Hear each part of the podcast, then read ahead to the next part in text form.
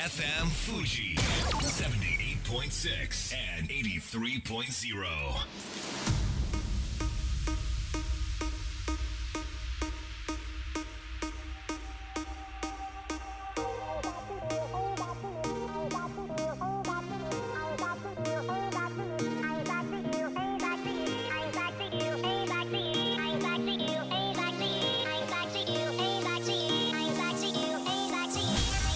月曜夜のひとときいかがお過ごしでしょうか？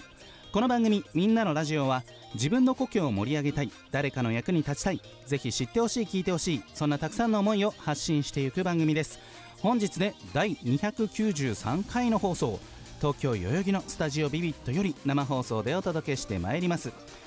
9月を迎えますと私が運営しております音声コンテンツの制作会社が10周年となるわけですけれどもまあ10年というといろいろあるわけですがこの度当社の制作するラジオ番組で初めて出会って共演した男女がですね結婚しますというですねそういう報告をいただきましてえー、いや感謝してもしきれませんという嬉しいお話をいただきましていやーなんかねなかなか言われないセリフですからね感謝してもしきれないなんてね言われないですよね。つきましてはぜひ私たちの結婚式で司会をやってほしいと。いやいやいやちょっと待って結構ハードル高いなやりたくないなと思って。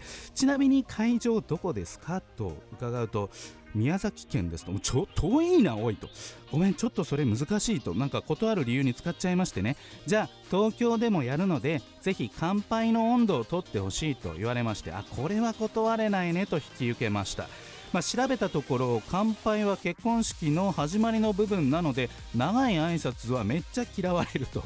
文字にして800字時間にして1分から2分にしてくれというのがまあ相場だそうです。もう来月のことなのでちゃんと考えてえー、いい挨拶をしたいなと思います。こんばんは。DJ 西川俊也です。さあ番組の進行はもうお一方。どうも22万人から選ばれたベスト唐揚げニスト有野育です。よろしくお願い申し上げます。よろしくお願い申し上げます。いやーえー、断っちゃったんですか？まあ司会はね、はい。司会ってほらなんか言っちゃいけない言葉とかさ、うんうん。いろいろ結婚式ならではのルールあるじゃないですか、はいはい。司会って。それがちょっとしんどいなと思ってまあ、あと宮崎っていうのもねちょっと遠いなと思って 断ったんですけれども、まあ、結婚式といえば、はい。ね、結婚を発表されて今年、はい。ヤフーニュースにまでなった有野由紀さんですけれども、まあ、これ結婚式はもう終わってるんですか？なんとあげてません。あげてない。あげてない。唐揚げニストなのにああげてない。そうなんですよ。なんで？しかもあげる予定も特にない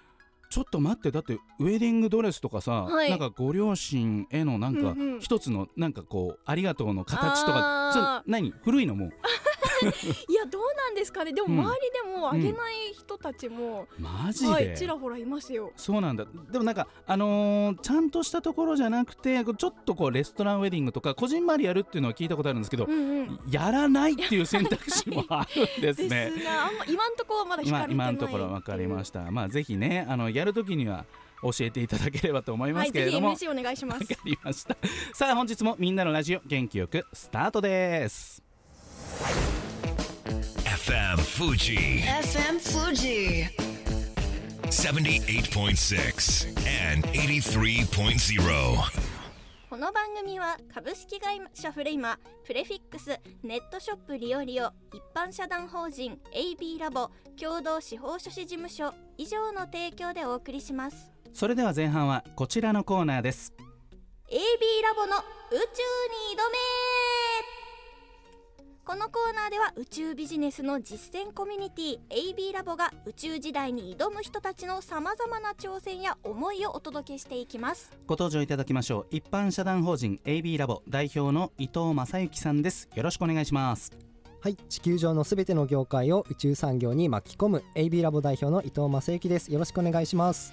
さあ伊藤さん2023年も6月も中旬ですけれども、はい。この上半期終わっちゃいますがこの半年振り返っていかがでしたか、そうですね、この半年、うん、AB ラボとしては大きく進化した、うんうん。えーまあ、そういう仕込み期間みたいな、まあ、そういう大きなうん期間でしたそうなんですね。ねはい、まあ、法人会員の募集も始まって、そうですね。少しもう規模もあの拡大していこうみたいなこう伊藤さんのなんかこう意欲的な部分もなんか伝わって、ねはい、きま業界したけれども。に大きく貢献していけるようにということで、まあ今年後半はさらに攻めていこうと。はい頑張ります。ねわかりましたさあ、えー今回はどんなテーマでお話ししていきましょうか？はい。今日はですね、うん。人が宇宙で暮らす未来を作っていくえー、とスペースコロニーをテーマにお話ししたいなというふうに思ってます。わかりました。では早速お願いします。はい。実はですね AB ラボ株式会社スペースデータという企業さんとともにスペースコロニーラボというものを6月に立ち上げたんですね。今月ですね、はい。うん。でこのスペースコロニーラボというのがですねスペースコロニーを作る実現するために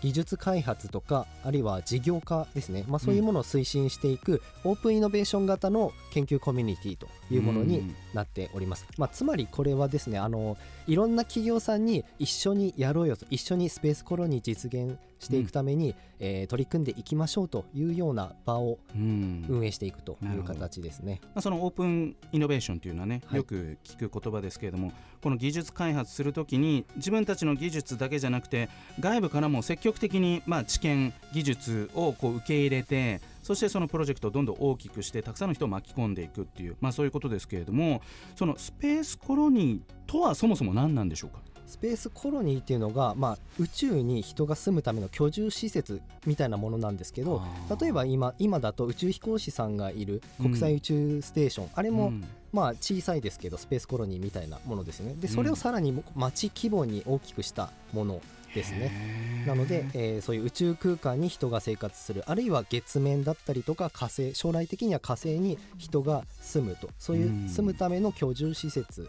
をうん作っていくということですね。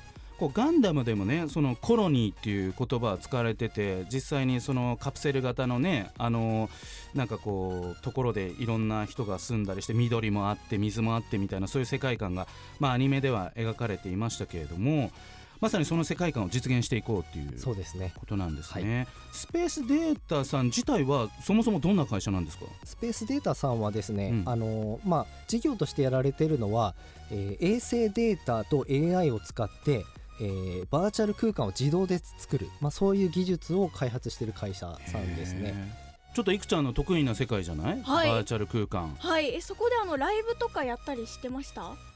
あどうだろう？ちょっと わかんないですけど。そんなこともできちゃう、はいもうできる時代なんですよね。これってあれですよね。スペースデータさんならではのその仮想空間の作り方なんですよね、あそうですね。うん、宇宙から例えば、まあ、あの新宿なり代々木なりそういった写真を、まあ、撮って、まあ、それをこう仮想空間でよりこう忠実再現できる、まあ、そういう技術をお持ちの会社さんが宇宙に向かって走り出すっていうことなんでね。そうですすね。おー。人類の次のフロンティアとして仮想空間と宇宙空間というのを目指してるんですけれども、まあ、仮想空間は今取り組んでおられますと。もうやってらっしゃるそしてうん。新しいチャレンジとして人を宇宙に送り出していく宇宙空間に人を進出させていくっていうチャレンジをしようとしていますと。すごい。なこのスペースデータさん的に AB ラボと組むことにどんなメリットがあると伊藤さん的には思ってますか？そうですね。エビラボはすでにあのうん。100人規模でいろんな業界から宇宙を目指す人たちが集まってますので、うん。まあ、そこで一緒にやることによってより早く、うん。えー、とそういうオープンイノベーション的な動きを活性化させていくことができるかなというふうにうん。思ってます。ス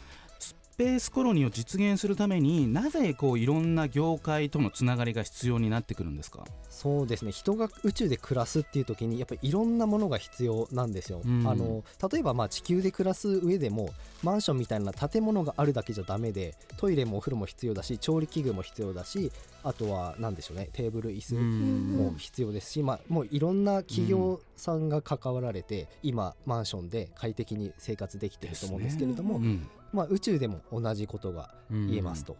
だから行って旗立てて帰ってくる時代はもう終わっていてそこで住んで食べてまあお手洗いに行ったりお風呂に入ったりそういうこともできる。もう地球と変わらず生活できる世界観。そうですね。を実現するためにはまあ他業種との交流そうながんですよ、必要で、まあ、今だと限られた宇宙飛行士さんが、うん。まあ、我慢しながら仕事されてますけどこれからもうたくさんの人たちが宇宙で仕事するっていう風になると、我慢にもちょっと限界がありますよね、あのですね。できないことが多すぎますからね、うん。まあ、家も狭いですしお風呂もダメですし、食事も種類が限られますと。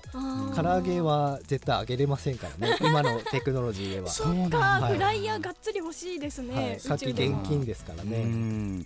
んここまで聞いてどうですか？この世界観。うわかっこいい。あの以前「オデッセイ」っていう、はい。あの火星で、うん。あの人が暮らすっていう映画を見たことあるんですよ、まあ、暮らすといってもあの取り残されちゃった人が暮らすんですけど、そこでじゃがいもを育てていてなんか本当涙ぐましい努力あを帰れないからなんとかあのそういそう言って自分たちで食べていこうっていう、はい。でなんかそういう、んん。はい、栽培とかもできたら楽しそうだなって思いました。えその映画ではじゃがいもはできたの？それは見てのお楽しみ。そういうことなんですね。わかりました。このスペースコロニーラボこうこれからどんな活動をしていく予定ですか？そうですね。まずはこういう宇宙を目指していこうっていう、うん。あの企業さん人たちはをいろんな業界から集めて、そして一緒に、えー技術を開発していくというところを目指して活動していきたいと思います。その他業種の方にこう宇宙の話をしてなんかこう引きってどうなんですか？あ結構あるんですよ。あのあるんだな皆さん結構小さい頃からうん。憧れてましたとか、うっんていう人が結構多くてですねあの、うん。どの業界にも結構潜んでいらっしゃるんですよ。なるほど、はい。そこを掘り出すのが伊藤さんの仕事です、ということなんですね。わかりました。というわけでここまでは伊藤正幸さんでした。ありがとうございました。ありがとうありがとうございました。一曲お届けしましょう Walk of the Earth で My Stupid Heart FM Fuji. FM Fuji. 78.6 and 83.0. さあみんなのラジオ改めまして私西川俊也と有野育でお届けしております後半はこちらのコーナーです橋友の僕の友達自慢していいっすか？略して僕友このコーナーは遺言伝道師橋友こと元パチプロ司法書士高橋智博先生がリスナーの皆さんに紹介したいお友達をただただ自慢するというお時間です。ご登場いただきましょう。共同司法書士事務所代表。高橋智博さん通称橋友先生ですよろしくお願いします今自分に遺言書遺言伝道師橋友です。よろしくお願いいたしあまーもうピリッとします この時間ですけれども。さあ橋友先生、えー前半の伊藤さんにも聞きましたけれどももえ上半期が終わろうとしています。半年いかがでしたか？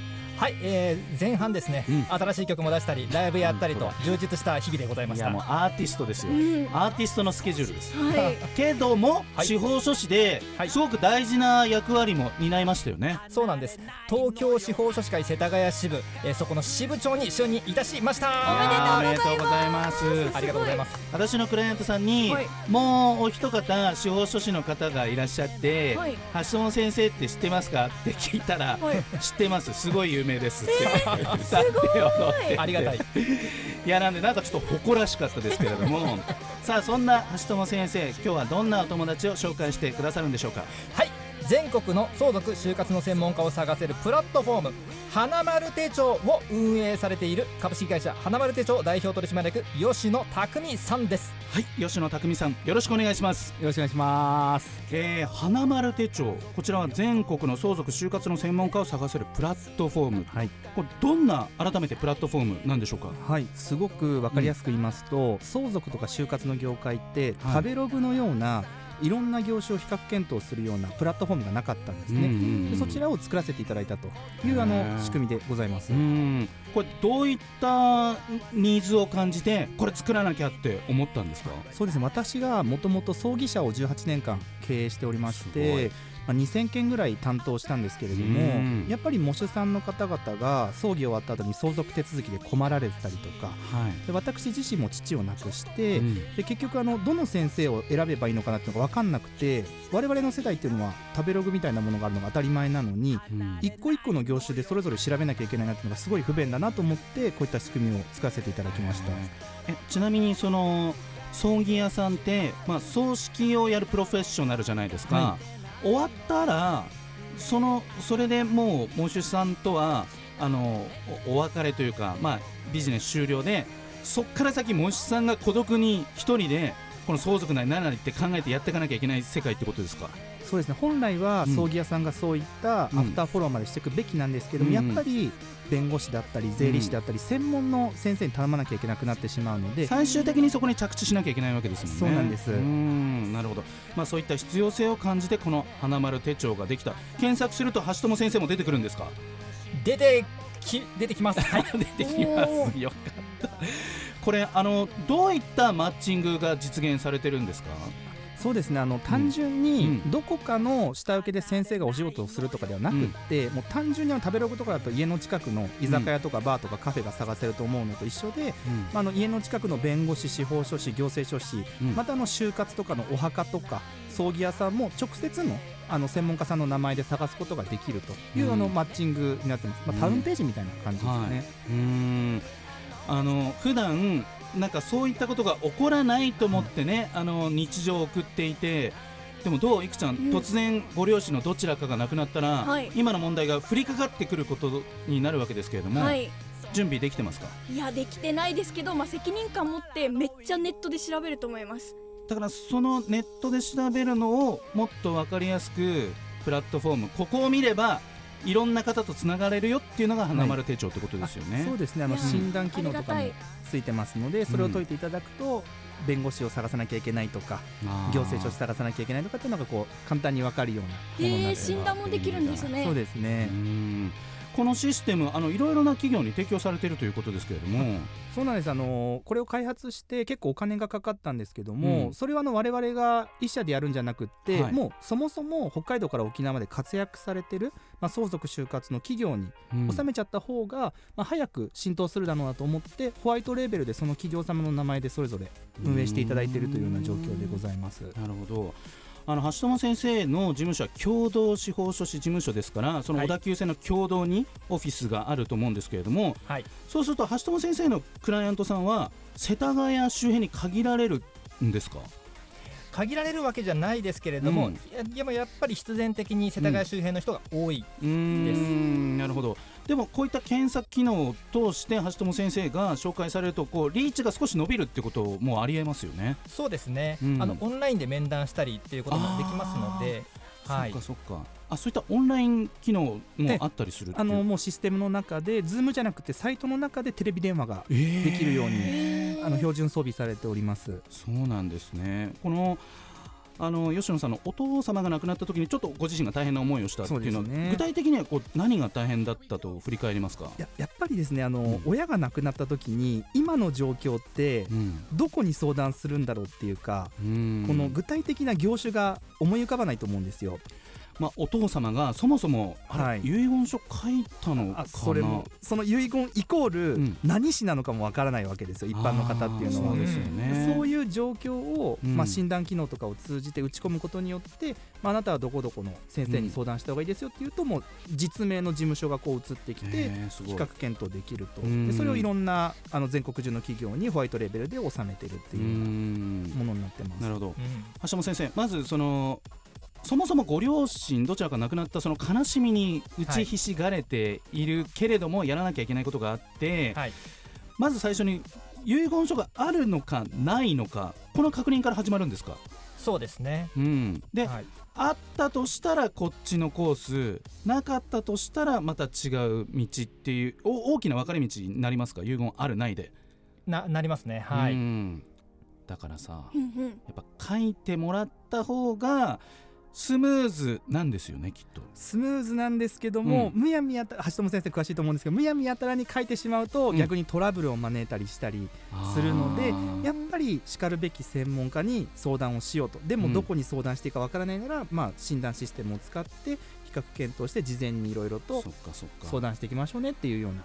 だこれあのー亡くなってから慌てふためいて花丸手帳っていうんじゃなくて、もっと前から準備しておきましょうっていうそういう感覚ですよね。そうですね。やっぱり相続っていうのは託す人と託される、残される方々がいらっしゃいますのでそこのお互いの希望される未来にこう向けていくような形で事前に準備を少しでも早くすることが大切なんですよね。ん。まあだからいくちゃんうん。このまあ親のそのそういったことを想像するってなかなか難しいんだけども、はい。そこをちゃんと想像してあのアクションを起こせるかっていうのが実際ことが起こった時にスムーズにいくかどうかっていうことなんですかね。そうですね。でも怒った後慌てふためいて本当どうしようっていう時に花丸手帳って救われる人も絶対いると思うんですよ。そうですよね。橋本先生これあの例えば3人兄弟がいて、はい。長男次男、まあ、あの長女、でここういうの積極的に動かなきゃいけない立場の人って誰なんですか？長男なんですか？それは家族ごとによって違いますよね。ケースバイケースで。ケースバイケースですよね。ああそっか。じゃあ私こっちに頼んじゃった。いや俺はこの先生にお世話になってるからとかそういったことも起こりうるってことですよね。そこはやっぱコミュニケーションをちゃんと取るっていうのがすごく大事だと思いますね。なるほどね。もうそういった現場を吉野さんたくさん経験している。もうあのいい面も悪い面もたくさん はい見させていただいてますいい面だとやっぱりその家族間コミュニケーション取れてるケースってことですか？あそうですね。よくお父さんがもう就活完璧だったんだよっていうお声聞きますけどもあーそういう方もいればやっぱりこうーう、ん。ギクシャクしてしまってなるほどっていうのを見てますね。うん。逆にその先に行く世代その就活終わりの活動例えばどんなことをしておくと便利とかってありますか？まあ、やっぱり一番最初に遺言書くよりも前に、うん。エンディングノートを下書きしてみて、ほうあ自分ってこういうことしたいんだとか、うん。うんうんあこういうことを思ってたなっていうところから、うん。じゃあどういうふうにしたいのと？じゃあその場合はあのは橋友先生みたいうなん。司法書士の先生に相談した方がいいのかとか、うん。いや遺言じゃなくて保険で対策した方がいいんだなとかですね、うん。不動産のことちょっとどうにかした方がいいっていうふうにこう道筋を立ててまずはエンディングノートの下書きをかけるとこから始める。なるほど。っていうのはすごくあの第一歩かなっていうふうに思いますうんねわか。りました、うん。そろそろ時間がやってきました。それでは最後に、えー短めになっちゃいますけれどもメッセージをお願いします。では吉野さんお願いします。えー相続就活は一日でも早くされるのが幸せな未来のためだと思ってます。花丸手帳で検索していただければ今のサイトが見えますのでぜひ検索してみてくださいでは最後に橋友先生お願いします。花丸手帳をぜひ見ていただくとですねあのお悩みごとを診断できる機能があるんですがそれを見てるとあ自分何が分かってなかったのかなっていうのが気づくことができるのでぜひ見ていただけるのいいかなと思います。ここまでは吉野匠さんそして橋友先生でした。ありがとうございました。ありがとうございました。た。それでは素敵な1週間を。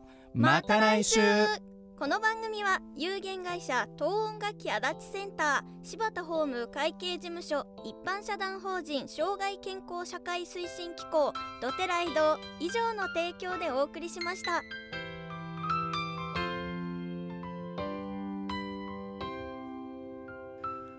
最後だと分かった。でも言いたかった。君が好きだ。とのように浮かぶ思い出に涙流した健やかなる時も心やめる時も励ましてくれたしいつだって味方でいてくれた。勘違いした僕はそんな状況